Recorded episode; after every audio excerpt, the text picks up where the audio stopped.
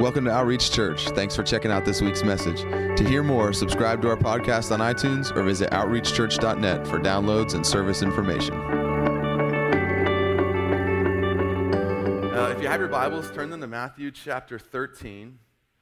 Um, how's everybody doing this morning? You guys doing good? I know Nathan's good. Anybody? you never have to wonder, like, hey, I wonder if Nathan's excited this morning. you just listen for a minute, you'll hear it. Um, you know, here's the truth. We're not all going to yell like Nathan. We're not all going to shout and, and jump around like some other people do. But the truth of the matter is, is like there should be an expression of joy in the life of a believer. Like there should be some expression of joy in our lives at some point. If we really found the pearl of great price that we're like, I'll sell everything to have him. Like at some point, that joy should make its way into some expression in our lives.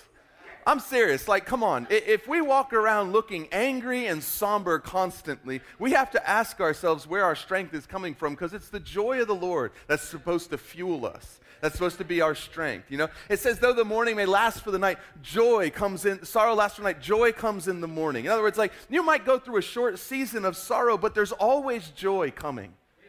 And even in those times of sorrow, we never grieve as those who have no hope. We never lose our hope, so we never lose our joy. There's just a greater level of joy coming. So come on, remind yourself of that sometimes. Wake up in the morning and preach the gospel to yourself every single day. Look at yourself in the mirror and say, You were worth the blood of Jesus. I'm serious. Get up in the morning and preach the gospel to yourself until you're so full of it that you walk out and it pours out of your mouth when you begin to speak. Remind yourself every single day of the gospel of Jesus. You wake up and you look in the mirror, you should like what you see because He liked who He created you to be. And if you don't like what you see, you either aren't seeing clearly, you're believing a lie, or you just don't understand who you were created to be. But man, when you figure out and you get that, you get that established in your mind, and you let your worth and your value be found in this place. That, that the, the, the Father uh, uh of, of all creation, the God of the universe, who it says he measures the, the universe in the span of his hand Come on, like, like we sent ships that have, have, have flown at light speed for years to connect two little dots in a, in, a, in a universe for scale that's this big. And it says he measures that in the span of his hands. That that God at one point in time decided to create you in his image and in his likeness. And, and then when sin ruined everything like sin did, he looked down at your life, my life, our lives, and said, I have to have them back.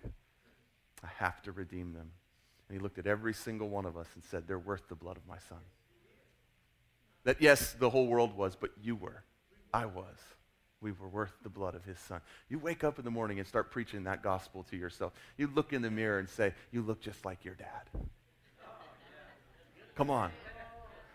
I was created in the image and the likeness of my father and I alone carry an expression of God that is unique to me and that the, He thought the world desperately needed because there was a time and a season and a place for me to be born. And this is my time. This is my place. This is the season for me to represent Jesus to the world. That's what we're here to do. I'm an ambassador of the kingdom. Father, I'm not walking out that door hoping that I find power. I'm filled with the same power that raised Christ from the dead. Come on. What, what, like, like you start preaching that gospel to yourself in the morning, every morning before you walk out the door, and you go out and happen to your day rather than your day happening to you. You're not hoping everything goes right so that at the end of the day, like a, like a keno ball, you happen to fall into the right spot and land in the winning pocket. No, you've already been settled and established. You're firmly rooted and grounded in Christ. You're an immovable force. You cannot be shaken, and you're inheriting a kingdom that cannot be shaken. So anything that's shaken isn't his kingdom. We, have an inher- we are inheriting an unshakable kingdom. That means anything that can be shaken isn't the kingdom of God. It's really not worth giving our time and attention, and certainly not worthy of being what decides whether or not we have a good day today or not. Come on, you get to decide what's going to determine your day. You could figure that out in the morning before you step out the door, and then let nothing that you face change that throughout the rest of the day. That's what it means when it says we're more than overcomers. Why? We've already overcame before we face it. It's already decided. I walk out the door with it already decided. There's nothing in the world that I face that He didn't already face for me and defeat, and that I don't walk in overwhelming victory. It says in all these things we overwhelmingly conquer. Not just like, oh, we, find, we somehow get by. It says we overwhelmingly conquer. Why? Because it's already been decided, because Jesus faced everything you and I will ever face and won. Now we just get to walk from that and in that place of victory. Preach that gospel to yourself in the morning. I'm, I'm not just saying that. I'm saying, like, literally, get up in the morning and preach yourself into a place of walking out the door full of the gospel of Jesus. And what else are you going to do? You're going to wake up and try to find peace out there in the world? Good luck with that. Yeah, how is that working? It can't work. That's why Jesus said, My peace I give you, not as the world gives you. What's he saying? The peace that I'm giving you doesn't depend on these things. The peace I'm giving you is within you, so that these things actually can be brought into submission to the peace that you carry, rather than you being brought into submission by the things that you face. Come on, you get to choose, but you have to choose. And if you don't choose one, you automatically default to the other. If you don't decide, that today I'm going to live from that place and I'm going to walk in the authority and the power that Jesus gave his life on a cross for me to walk in, then you're deciding that you're not going to. And the best you can do is hope that everything goes your way. You're one person making a bad decision from your day being spun out. Come on, that's no way to live. That's fragile. That's why people are isolating and hiding themselves from people because they're more afraid of what could happen to them than convinced of the power that lives within them.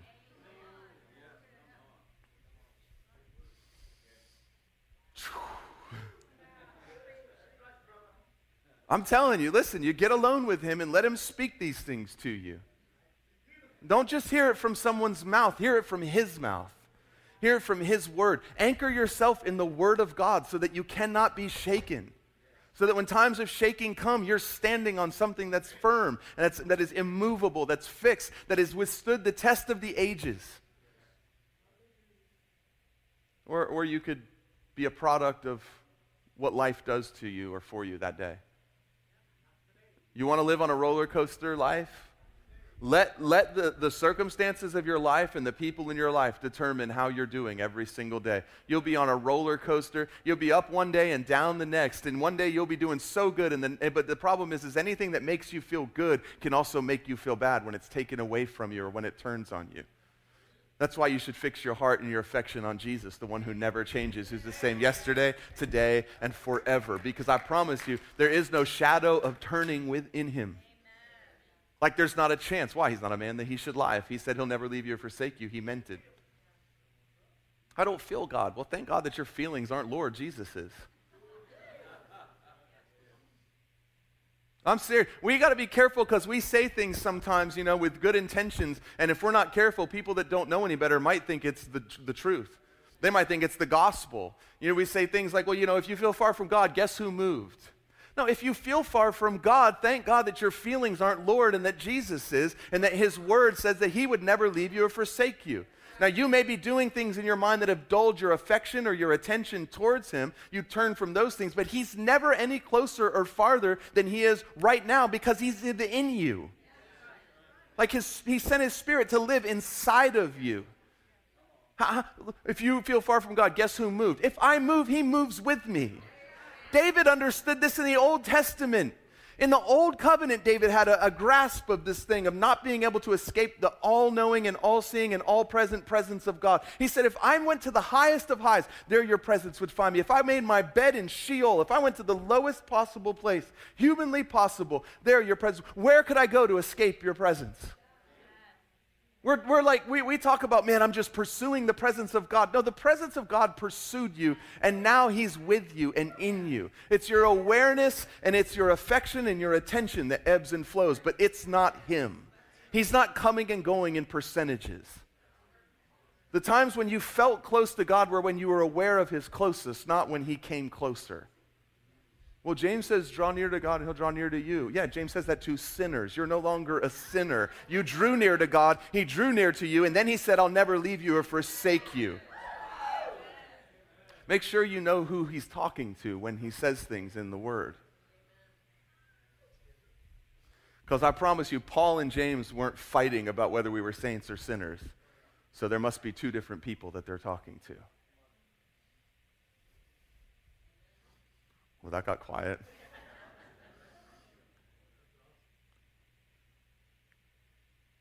See, I'm at that point where I'm looking at the clock and I'm like, I don't know. you know what? We'll do. We'll do part of it. All right. So Matthew chapter 13. Uh, um, but hey, listen. If you leave here and you don't take anything else with you that I say today, take that with you. Wake up in the morning and preach the gospel to yourself. Paul said, I know whom I have believed, and I am persuaded that he is able to keep that which I've committed unto him against that day. What's he saying? He's saying, I'm persuaded of this. Why? Because I know him. I know him. See, you can know all about him and not know him. There's an epidemic of that. There's an epidemic of people that know all about Jesus, but don't actually know him. Why know the Word? You can know the Word and not know the one who was the Word made flesh. I can prove it to you.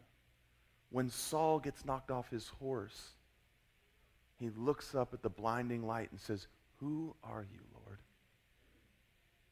He knew the word better than you or I will ever know the Old Testament. Had the first five books memorized. He's got the first five books of the Bible, the Pentateuch, memorized, can recite them from memory. And yet, when the voice of God speaks, he says, Who are you? Knowing the word is absolutely vital. But knowing the one whom the word brings you to is absolutely the point of knowing the word. So Jesus said to the Pharisees, He said, In vain do you search the scriptures, because in them you think you have eternal life, but these are those that point to me. What's he saying? Guys, you're missing the point. You're learning the thing without le- meeting the one the thing is supposed to lead you to. You have knowledge, but you can't see and you know so much, but you can't see. I'm standing in front of you. Don't you guys see? You've been studying these scriptures to find me, and now I'm standing in front of you telling you that I'm the one the scriptures were doing, talking about. I'm doing the things the prophecies said. I was born here, but from there. Like I, I was born on this in this time. I'm from this house. Blind eyes are being opened. The lame are walking. The favorable year of the Lord is being decreed. I'm doing everything that the scriptures said that I would do. You studied them for this moment. This is your moment. And I'm standing in front of you, and you can't even see me because you're so busy trying to find out why I'm not who I say I am because it doesn't look exactly like you thought it would look. You be real careful that you don't have a paradigm of Jesus that makes it impossible for him to show up any other way and you not recognize him. Because sometimes we get this idea of what it looks like for Jesus to come or to show up, or what it looks like for God to, to move or to speak. We have these paradigms for, and listen, there's nothing wrong with having an expectation, but you just make sure your expectation doesn't become a limitation where you can't see him if he doesn't come the way that you think he should. Or you could be like the Pharisees, quoting scripture at Jesus.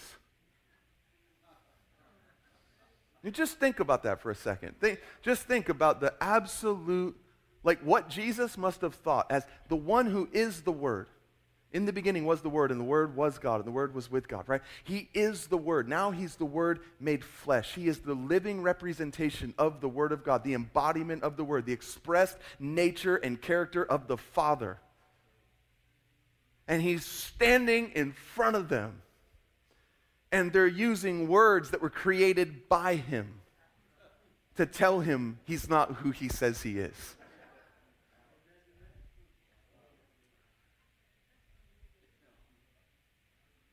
I mean, at some point, Jesus probably had to laugh if it wasn't so sad. That's why he said to them, You blind guides. You both end up in a ditch. Why? He's saying you guys don't have revelation. You're trying to lead people with no revelation.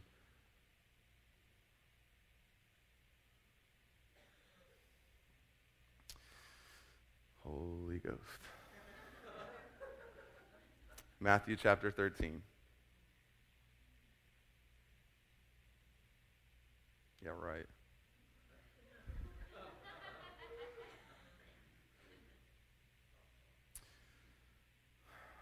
That day, Jesus went out of the house and was sitting by the sea. and large ca- crowds gathered to him. So he got into a boat and sat down, and the whole crowd was standing on the beach. And he spoke many things to them in parables, saying, Behold, the sower went out to sow, and he sowed, and some seeds fell beside the road, and the birds came and them, ate them up. Others fell on the rocky places where they did not have much soil, and immediately they sprung up because they had no depth of soil. But when the sun had risen, they were scorched, and because they had no root, they withered away.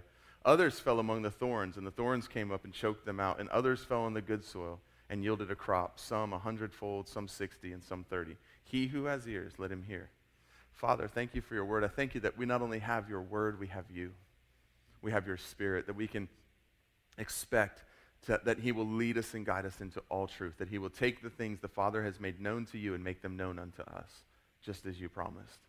So I ask that as, as we speak, as we've already spoke today, and as we continue to speak today, Father, that you would open our ears to hear you, our hearts to receive you, our minds to be able to understand, that our lives would be good soil, God, that, that, that we would be the good soil we just read about, that would produce a, a, a crop, a harvest. In Jesus' name, amen. So Jesus is talking uh, about the, the, the the kingdom of God, and he gives a parable. And sometimes I think that there's this danger, and I, and I, I preached on this before, um, but a little differently. But I, I, sometimes think that there's this danger that, like, when we when we hear a parable like this, it's a, it's like a zero sum thing. It's an all or nothing thing. And so, because we're born again, because we've given our life to Jesus, we think that you know, well, I'm the good soil. And so, as we're reading through this, we're thinking, man, it would really stink to be the path, or wow, that would really stink to be the rocky place, or holy smokes, I'm glad I don't have the thorns and the vines because I'm obviously the good soil because I have given my life to Jesus. I'm born again. And so obviously, I'm the good soil that he's talking about. But the truth of the matter is, is that while there, there is a, an element of that, that that's true, that, that there is a salvation message of giving your life to Jesus and being born again a new creation, when Jesus is explaining the parable in, in, in Luke's version, he says that the, the, the enemy came, the birds of the air came, and they stole the seed that they wouldn't believe and be saved. And that word there, saved, is sozo, which everyone knows means saved, healed, delivered, made well, put at ease. There's a bunch of different things. So it's not simply just talking about actually giving your life to Jesus, a one time event, and now this parable means nothing for your life because you are the good soil because you gave your life to Jesus.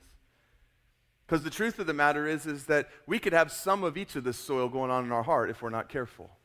And so I was praying into that a while ago, and I remember um, uh, when, I was, when I was thinking about this and, and I was praying into it, and, and I felt like I, I, the Lord showed me um, just some stuff from this. So I just want to quickly, in five minutes or less, go through a few things. Listen, the parking lot guys got on to me last week.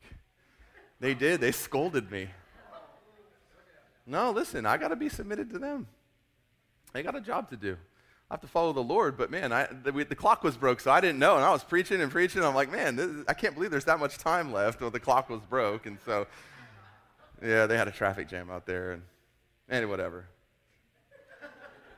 No, I don't mean whatever, like, whatever. I'm saying, like, the Lord knows. So he says this, he says that the, sower went out to sow and some seeds fell beside the road, or, or, in another place it says on the path or the wayside, which, and I was thinking about that and, and, and I felt like the Lord was showing me that, that oftentimes there's, a, there's, there's hard ground in our lives because there's a pathway there, because there's, there's, there's a way that many men have walked. It's worldly wisdom, it, it's, it's, a, it's, it's, it's tradition that was passed down. It's a well-worn path that's been made hard by the feet of many men walking it. And so, um, I, so, yeah, I mean, I was thinking about just like worldly wisdom. Like worldly wisdom can create just a, it, it, so many people have walked down that path. The word says there's a road that, that seems right to a man, but in the end it leads to death. What's he saying? Saying like there's a well-worn path that you can find, and it's full of worldly wisdom, but it actually in the end leads to death. You hear things like, you know, don't get your hopes up. You know, or or or um, you know, there's just all these different sayings that you'll hear people say, and it sounds good. And, and a lot of times it's like, I'll forgive, but I won't forget. You know, or, or um, I mean, there's just, there's just crazy stuff that, that you hear people say, and, and, and, it's, it's not actually from the Word of God, and it, and it can sound right. Like, like, you know, you could say, well, once you break my trust, it's gone. When did the Lord ever say that to you? When did you go to the Father when you messed up and Him say, Well, you know, Come see me in six months when you've done better and we'll talk about this. No, when your heart is in a repentant place and he's dealt with it, like in that moment when he sees a broken, you know that there's a difference in saying something and your heart actually doing it and believing it. You remember the, the, the prodigal son? The prodigal son, I, am not, I'm not even going to get to the other three. We'll talk about the other three soils next week. We will. I, I promise. Uh, well, I shouldn't say I promise. I think we will. um, you, you remember the, the prodigal son? He's, he's gone off, he's spent everything. And it says that at one point in time, he's looking and he's feeding and he's wishing that he could eat the scraps that he's feeding to the pigs. And in that place, the father doesn't run to him, he leaves them be. Obviously, the father knows what's going on. He's probably hearing reports. Maybe he sees everything. Maybe this parable, he is the father. And he knows what's happening, but, but he allows him to be. And, and I, I would think, man, that would be the hardest thing in the world to, to know that your son is living with, with animals and, and is starving to the point that he wishes he could eat the food that he's feeding to the animals. And man, if that's me, like, and I see Jackson in that place, like, I'm running to him. In the natural, if I'm not asking the Lord. But the Father doesn't come then. It's not until it says, and he said in his heart.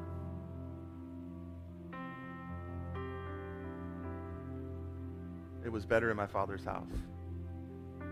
Don't even the servants there eat better than this I'll go to my father and I'll say to him, Make me as one of your hired hands. I'm no longer worthy to be called your son. And it's in that moment when he, in his heart, says something and takes a step towards the Father that the Father runs to him. Because the Son could have said anything he wanted with his lips and still lived the way that he was living. It's when his heart actually turned and he began to take a step towards the Father when there was actual repentance. See, it's one thing to say, I'm sorry. It's another thing to actually, in your heart, have a change that brings forth repentance and bears fruit.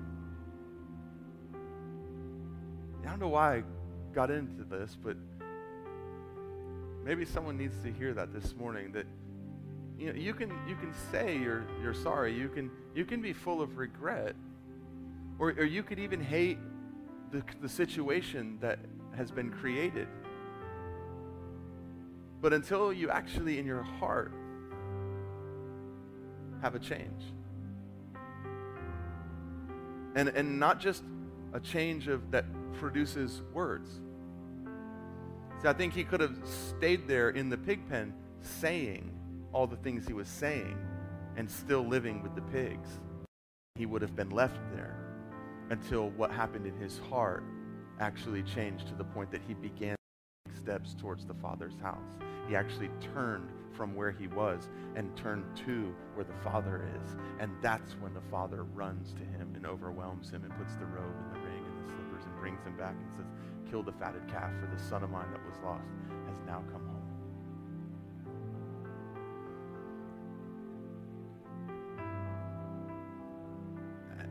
And so, in, in, in talking about the path, the well worn path, just make sure that we're not saying things that are creating this path of, of thinking in our brains that actually isn't something that's causing any change in our hearts.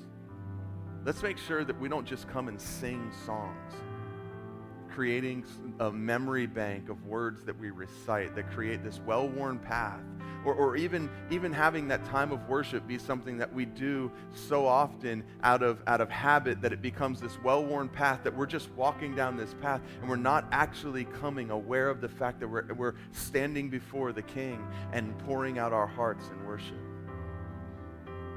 Like, let's not just do things because that's what you do. That's, what, that's, that's the path.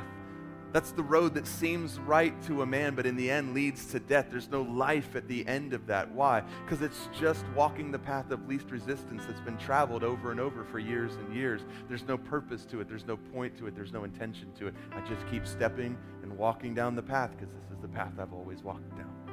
and in good things. Things that start pure can turn into routine and habit and lose their significance and their value. I'm not saying it's not good to have habits, just make sure that we understand why we have them and that we put them in place out of a place of love and out of desire and out of wanting more of Him. So, God, I just pray right now Lord, that, that even wake, listen, even waking up in the morning and preaching the gospel to yourself, don't let it become just a path.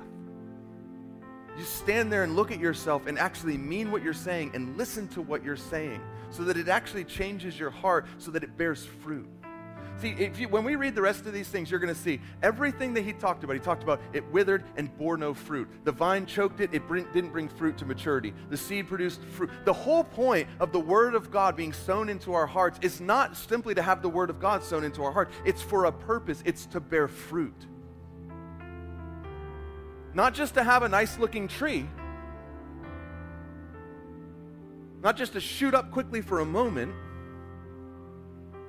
but to bear fruit. Jesus said, In this, my Father is pleased that you bear fruit and fruit that remains. How does fruit remain? It actually becomes mature to the point where it carries the seed that's capable of reproducing itself. So, Father, I just pray that, that in our walk of following Jesus, God, that we wouldn't create paths out of ritual and habit, but we would follow the path of the shepherd. God, that we would do things over and over again, but every time with the same intention, with the same heart, with the same desire. God, that we wouldn't just go through the motions and just put one foot in front of the other like a robot, but that we would actually delightfully look to see your footsteps everywhere that we're walking on every path that we take. That the word would never land on a place where we've developed a way of thinking that keeps it from penetrating. But that our hearts would stay soft, God. That the, that the word would always be able to find a place in our heart that it could penetrate and begin to put down roots and begin to grow. So, Father, I'm just I'm asking right now in Jesus' name that we would wake up every morning and turn our awareness to you. That we would preach the gospel to ourselves that we would remind ourselves of our worth that's found in you, that we would never go looking to find our value in anything because it's been securely established by the price you paid for us.